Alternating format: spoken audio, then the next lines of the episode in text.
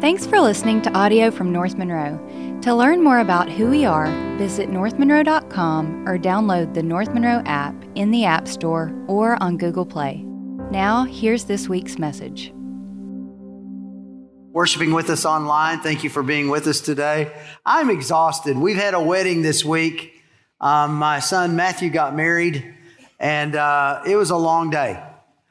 And uh, the wedding was beautiful. Everything went off without a hitch until the very end, when I had them turn and, and I said, "It's my privilege to present to you the first time, anywhere, anytime, Mister and Missus Andrew Dye." Yeah, the problem was it was Matthew Dye. You see, it was the wrong son. There was a gasp, and everybody turned around, and One of my smart, my smart aleck daughter-in-law came up to me, who is married to Andrew, and said, "Does this mean I'm a sister wife?" You know, you know, I just said, "Love covers, okay? Love covers." Uh, glad you're here today, worshiping with us. I came across this. The sign read, uh, "How to install a Southern home security system." Go to Goodwill and buy a pair of size fourteen to sixteen men's work boots. Place them on your front porch along with a copy of Guns and Ammo magazine.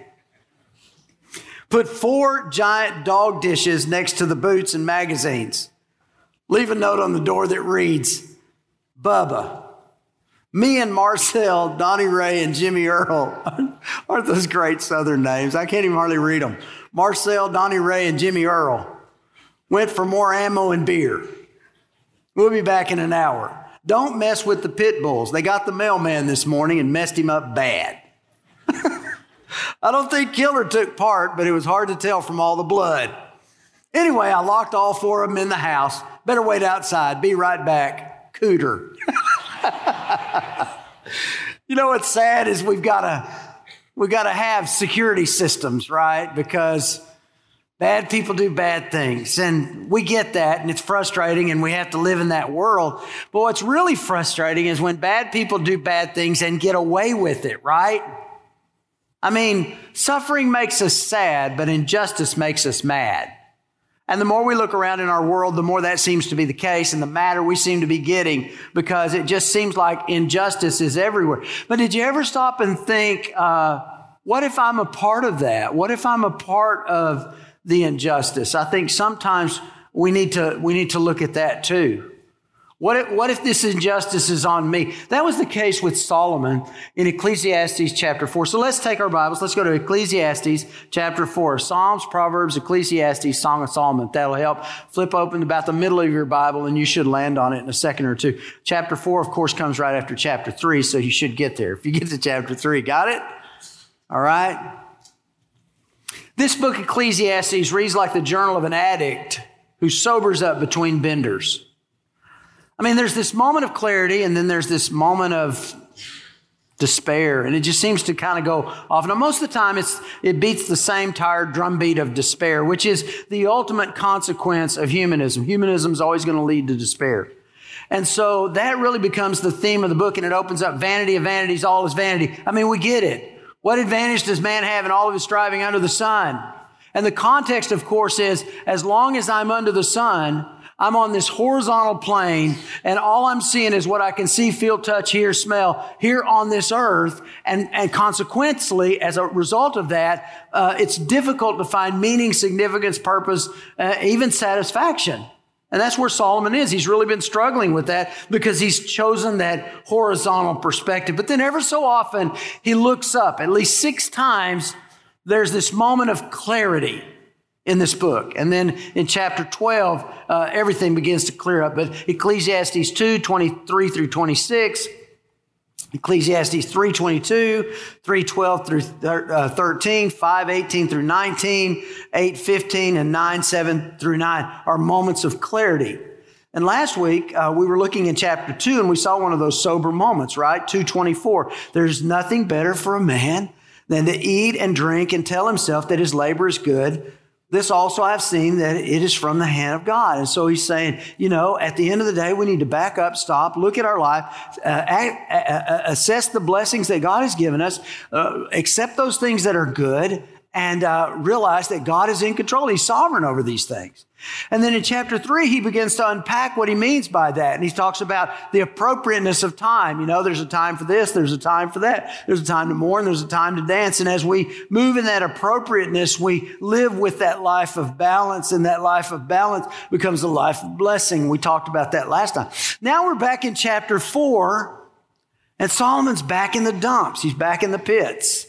And in chapter four, even in the pits, the Holy Spirit uses his insight as much to tell us what not to do as to tell us what to do. And he really addresses, I think, three broad issues, all related to power. The first is the blinding power of ambition.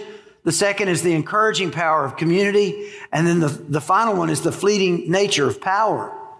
And so we don't have time to deal with all three of those. So let's just pick up the first one. Let's talk about blind ambition, okay? Before we begin to talk about blind ambition, I think it's important to differentiate, because I think sometimes we confuse success with ambition. And, and as a result of that, we think it's wrong to be successful, or at least we feel guilty about being successful. Let me just say this as clear as I can. Success is good. God wants you to be successful. Did you hear that? And I'm not a prosperity guy, but God wants you to be successful. Listen to uh, Third John one, verse two. Beloved, I pray that in all respects you may, here's the word, prosper and be in good health. But notice, just as your soul prospers. In other words, there's this uh, symbiotic relationship between your soul and your experience, that as my soul longs for God and as I am consumed with the things of God, the natural outcropping of that, or the consequence of that, is that God begins to bless my life. And so success becomes a part of who I am. You see it again in Proverbs ten, verse twenty-two. It says, it is the blessing of the Lord that makes rich, and he adds no sorrow to it. So success isn't a bad thing, but selfish ambition is a bad thing. Uh, James chapter three, verse sixteen, for wherever there is jealousy and selfish ambition, there you will find disorder and evil of every kind. And sadly, what often happens is the pursuit of success degenerates into a pursuit of blind ambition. And that's what happened with Solomon. His life starts out, and he's very blessed by Uh, the relationship his father had with the Lord. King David had this unique relationship. He was a man after God's own heart. He shepherded the nation of Israel through the integrity of his heart. David was a unique man, and through his blessing poured out on Solomon, Solomon shared that. And God came to Solomon and said, ask anything you want and you can have it. And Solomon asked for wisdom. And God said, that's a great choice, Solomon. I'm going to give you not only wisdom, but through your wisdom, your life is going to prosper and you're going to be blessed. And so he's experiencing success. But somewhere along the way, there was a twist in his character. And somewhere along the way, he lost track of where success was really coming from. And so, thankfully, he was still honest about it and enough to reveal the consequences for us. And that's where we get the book of Ecclesiastes. But for me, the key to this, and the important key to the interpretation, to unlock the interpretation of this book, is to view it through the eyes of Solomon.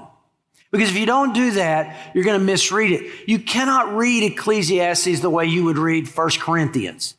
Where Paul says, do this, do that. It becomes prescriptive. You read it, you take it at face value. You go, okay, that's what I'm going to do. But Ecclesiastes are the ramblings of a man under the inspiration of the Holy Spirit, who is revealing the dark thoughts of a man whose perspective is horizontal, without God. And it becomes a, a cautionary tale, a warning for us, like a warning sign. Don't go this way. Bridge is out. Stop. And that interpretive method becomes important, because we have to kind of get, there's a there's a German word that they use in interpretive method called Sitzenleben. And it, it simply means setting in life. And so as you read the Bible, you want to attempt to put yourself in the setting of that situation, because it's important to know what it meant before we can understand what it means.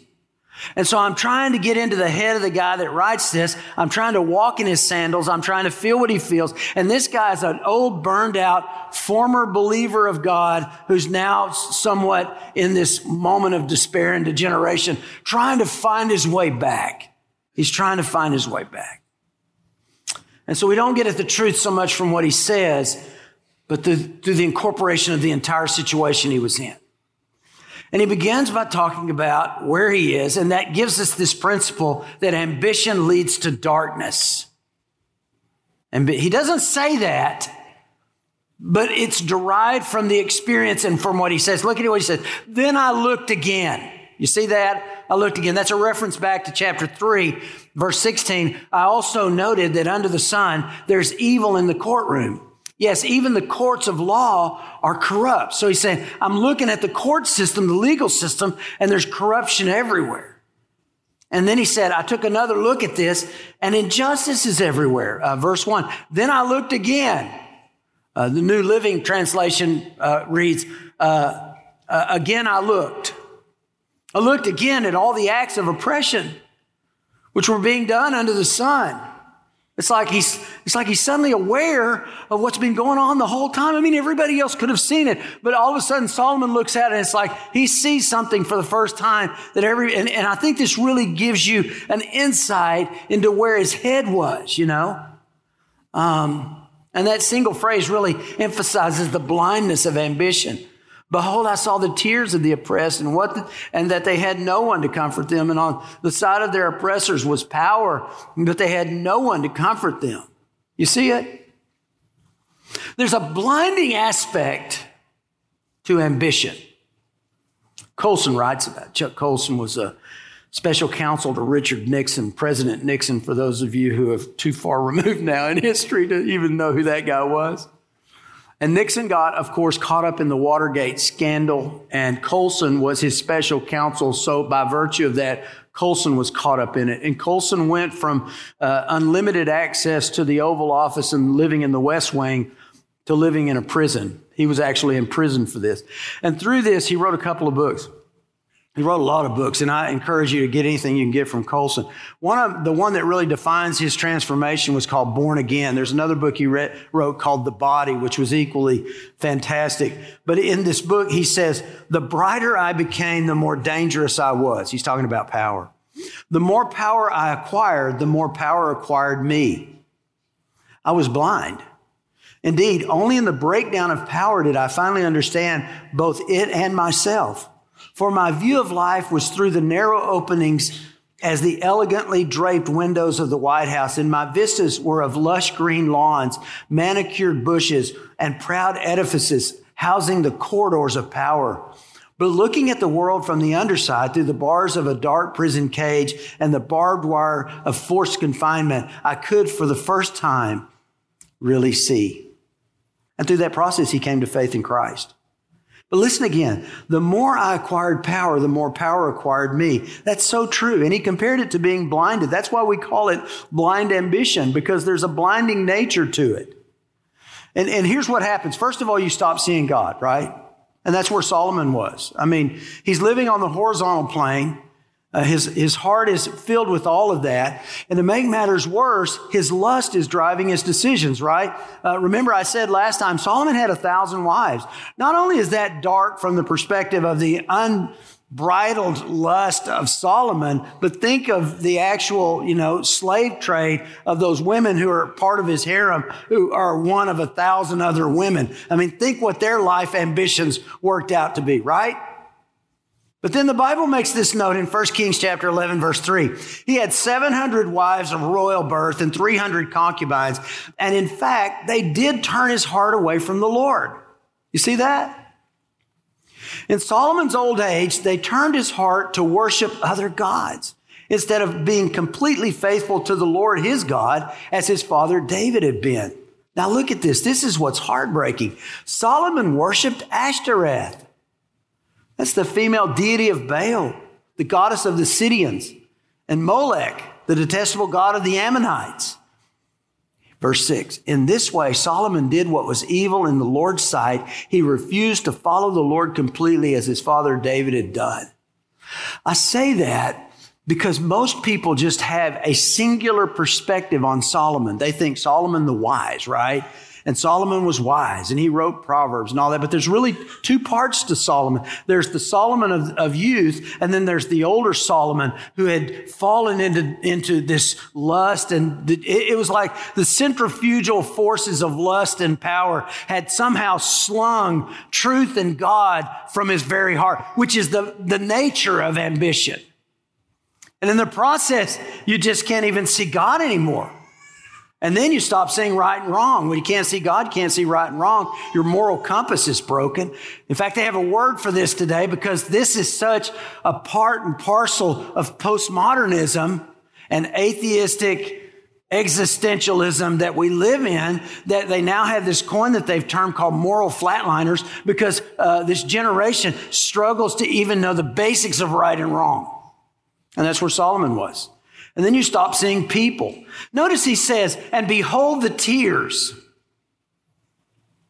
I get the impression that he's surprised by the tears. Like, I didn't realize everybody was hurting so bad.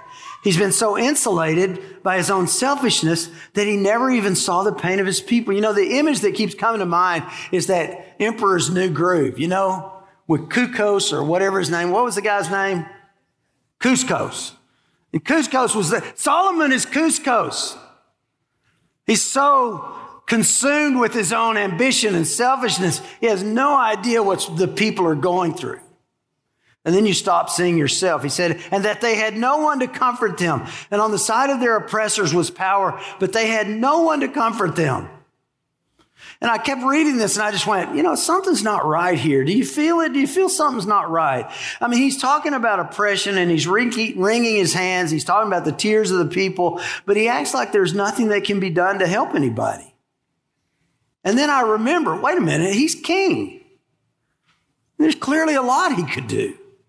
He could have said, hey, we need to institute reform. We need to begin to try to balance the scales. We've got to find a way to comfort the people and elevate them. You know, it, and, and on top of that, it was his policies that were creating a lot of the suffering. When Solomon died, he had a son named Rehoboam, and Solomon and David were uh, over the whole kingdom of Israel at that time, okay? And they were basically a tribal uh, people that had consolidated into uh, a nationality, a national people, but there was still that tribalism in play. And the ten tribes of the north were somewhat disenfranchised from the two tribes of the south. And so to placate those people and to keep them in the nation, Solomon went to Shechem in the north to sort of talk to them about buying into his leadership as the national leader. And they came to him with a request that is very insightful in terms of understanding Solomon's reign. It's in First Kings chapter twelve, verse four. It says, your father made our yoke hard. Therefore, lighten the hard service of your father and his heavy yoke, which he put on us, and we will serve you. In other words, your father, Solomon, your father, Solomon, and his excessive lifestyle was, was funded by the sweat and tears of his people. You see, rather than shepherding the sheep, Solomon was fleecing the flock. Do you get it? And this is so ironic because Solomon knew better. I mean, he wrote Proverbs chapter twenty-nine, verse two, when a wicked man rules, people groan, but he can't see this in himself. Notice the third person. He calls them oppressors. It's like a politician speaks, you know, there's always this, you know, left-wing radical group or this right-wing nefarious radical group uh, that is responsible for all the suffering that we have. And there's really, unfortunately, nothing we can do about those groups, right? And that's what Solomon's doing. He's like, man, there's nothing anybody can do because he's so blind to himself. He can't see that he is the problem. That's what ambition does. It blinds us. There's a darkness, and that darkness leads to cynicism. Look at verse two. So I congratulated the dead. What? I'm like, what? I congratulated the dead who are already dead more than the living who are still living. Who talks like that? But better off than both of them is the one who has never existed, who has never seen the evil activity that is done under the sun. What a strange reaction to injustice, right? I mean, don't you think? I mean, live in his shoes. Immerse yourself in, in, in him. Who talks like that? Who looks at injustice and goes, man, it'd be better to be dead. Good thing that guy didn't live. Who does that? I mean, why didn't he say, we need to stop this? As king, I'm going to put an end to this. I'm going to do something. He didn't say anything like that. Instead, he said, man, this is terrible. Life stinks. I think it's better not to be born. Swindoll helped me with this. He said, if a person lives with injustice long enough, especially if he or she lacks divine perspective, that person becomes disillusioned, ultimately cynical. And that cynicism results in a twisted kind of injustice itself. Darkness leads to cynicism. That's where we are today. You know, I talked about nihilism, and uh, that's that's where we are today. And when you're when you're living in that cynicism, uh, it's easy for you to go a little crazy, which is the next thing. Cynicism leads to craziness. You know, you look around at our world and you go, where'd all this craziness come from? I mean, we're living in a crazy world with crazy people. It's birthed out of that postmodern idea that nothing really matters and nothing's really important, and, you know, do whatever you can do to find some sort of value in life. And that's where some, one form of craziness is you become overly suspicious. Look at verse four. Man, we're here. I've seen that every labor and every skill which is done is the, underline this part, is the result of rivalry between a man and his neighbor. This too is vanity and striving after the wind. Everything we do is driven by rivalry. Is that really true? I mean, come on. Is that true? I mean, yeah, sometimes we're too competitive.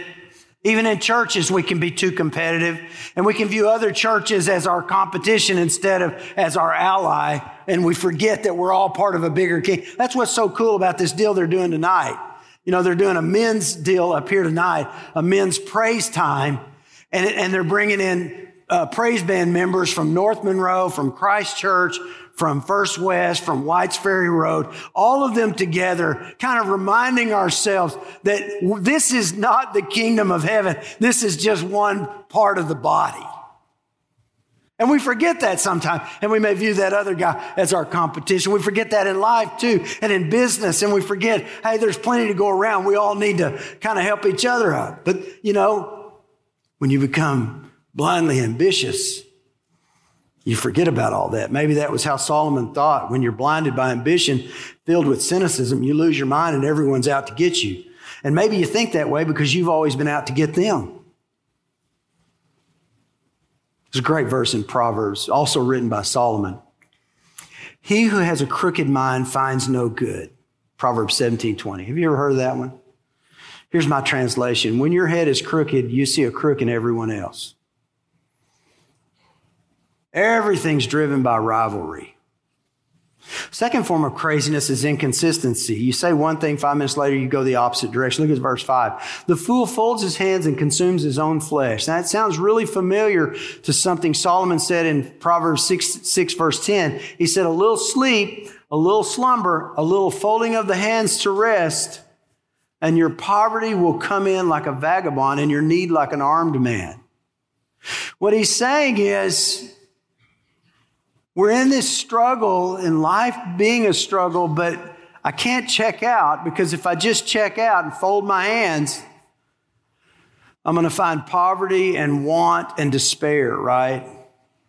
So that's not the answer. But then watch what he does. He seems to wonder if it's better than to be lazy and poor than rich and miserable. Verse six, one handful of rest is better than two fistful of labor and striving after the wind. It's like, it's like, what is it, Solomon? And you say one thing and then you spin around and you say the opposite thing. Or, or, why are only two choices so extreme?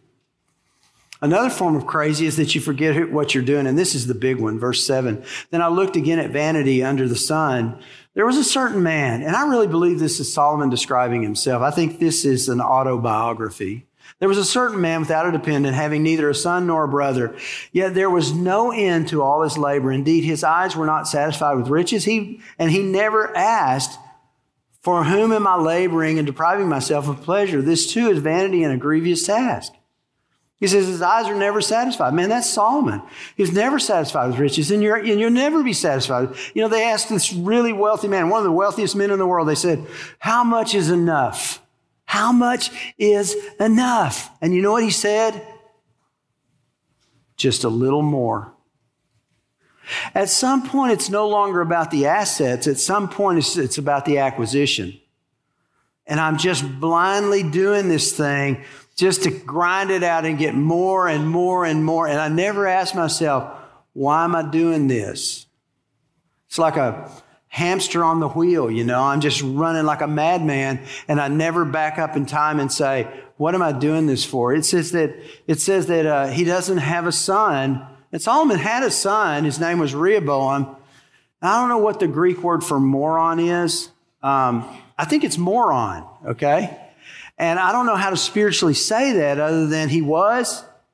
Uh, and it took him about fifteen minutes after Solomon died to wreck the kingdom and create a civil war and ruin it forever, okay? And so that's who he leaves all of this wealth to. And the craziness leads to loneliness. Ambition leads to darkness. The darkness leads to cynicism. The cynicism leads to craziness. And the craziness leads to loneliness. Verse eight, having neither son nor brother. Solomon had brothers, but they were all stepbrothers and bitter rivals. David, David's family was this giant dysfunctional mess. He had one son, we talked about this, that he raped a daughter. He had another son that murdered that son. And then that same son led a coup against David to uh, have him deposed as king and put himself in that place. And he was ultimately killed in the process. And so this is the turbulent world of David's family that Solomon came up in. He didn't really have any brothers. All he had was rivals. And he's got all of those rivals. And it becomes very dark and twisted. I mean, he actually, in order to become king, killed his own brother and uh, killed David's general. Now, they were trying to kill him, and so it was very dark and bitter. But how do you walk that back, and how do you get over that? And how does that not make you a little nuts, right? And so Solomon doesn't really know his boy. He hadn't spent five minutes with him. He was too busy being Solomon. And the truth is, he didn't really know anybody, and nobody knew him. And, and that's the craziness of ambition. It leads to loneliness and isolation. Swindoll calls it the lonely howl of the top dog. Listen to what he wrote. More often than not, those who find themselves approaching the top of the steep ladder of financial success have few friends, if any. They struggle to keep peace at home. Furthermore, they often live on the precipice of disillusionment, sometimes despair. Loneliness is the plague of the loner, and by and large, top dogs are loners, either by design or by default. Most executives operate in a very private world where companionship and happiness elude them. Solomon knew that. He was successful, rich, and lonely, like so many people we read about today. Maybe just like you. Let's take a minute to apply this stuff, okay? These words are a warning, right? So how do we how do we apply this? Look, there's nothing wrong with success. God wants us to be successful, and he's going to bless us, right? There's nothing wrong with that. But there's everything wrong with ambition, because it blinds us, it, and that blindness makes us cynical, and that cynicism makes us crazy, and that craziness makes us lonely. Are you following it? And and what happens is you wind up getting what you didn't want. That's the crazy thing. When you're ambitious, you're trying to get for yourself what you want, but you wind up getting the very thing you didn't want. I read this story, true story. There were these crooks, and they decided they wanted to make some money. You know, if, if crooks would just work as hard at being honest as they do at being crooks, they'd be millionaires. Well, these guys decided the best way for fast money was through pharmaceuticals. So they wanted to rip off pharmaceuticals and then sell them on the black market, right? But instead of going after like a pharmacy, these guys wanted to go big time. And so they wanted to rip off, they were going to hijack a semi tractor trailer full of pharmaceuticals. And so they plan the heist, they pull the heist off, they hijack this, this semi full of pharmaceuticals, they get back to the hideout, they throw the doors open, and they had successfully stolen sixty thousand bottles of milk and magnesia. That was the funniest thing I'd read in a long time. I mean, I just laughed out loud. I mean, what do you do with sixty thousand bottles of milk and magnesia? That's going to be a hard sell down on the, the hard streets, you know. Hey, you know, uh, take too much of that dope, you may need a little milk and magnesia. I got sixty thousand bottles I'm trying to move. You know? And I thought about that. I thought, they got the very thing they didn't want. That's what ambition does to us. That's where Solomon is. What are we going to do about it? Let me offer three insights. Check your vision. Check your vision. It's the blinding nature of it that's so deadly. Check your vision. What really matters in my life? What are those things that, that really matter? How, how can I see God in these phases of my life, and how can I keep from going blind? This is why it's so important to have people close to you who can speak truth. You need someone who will speak truth and love and help you see what you can't see, because we all have blind spots. And that's one of the dangers. The more successful you get, the less feedback you get, and that's why we see these explosions at the top, because they're in a position where nobody can talk to them anymore, and nobody can tell them what's wrong in their life. And so we got to be very humble, and we got to say, God, make me teachable. Help me to clearly define my vision. And it starts at the cross. I see Jesus, and that becomes the target of my life, that Jesus is the target of my life. And so I'm looking at that, and I realize anything that's going to pull me away from Jesus is something that I don't want to participate in, right? Somebody said, what's God's will for your life? Here it is. God's will for you is sanctification. Make you holy. Anything that keeps you from being holy, God didn't want in your life. Second, remember your priorities. It's very close, but I've got to, I've got to set my vision, and then I've got to set my priorities off of my vision, and I got to say, what are those things that I'm going to prioritize? One of them is time alone with God. I'm going to prioritize that I'm going to spend time with God so that my values stay clear.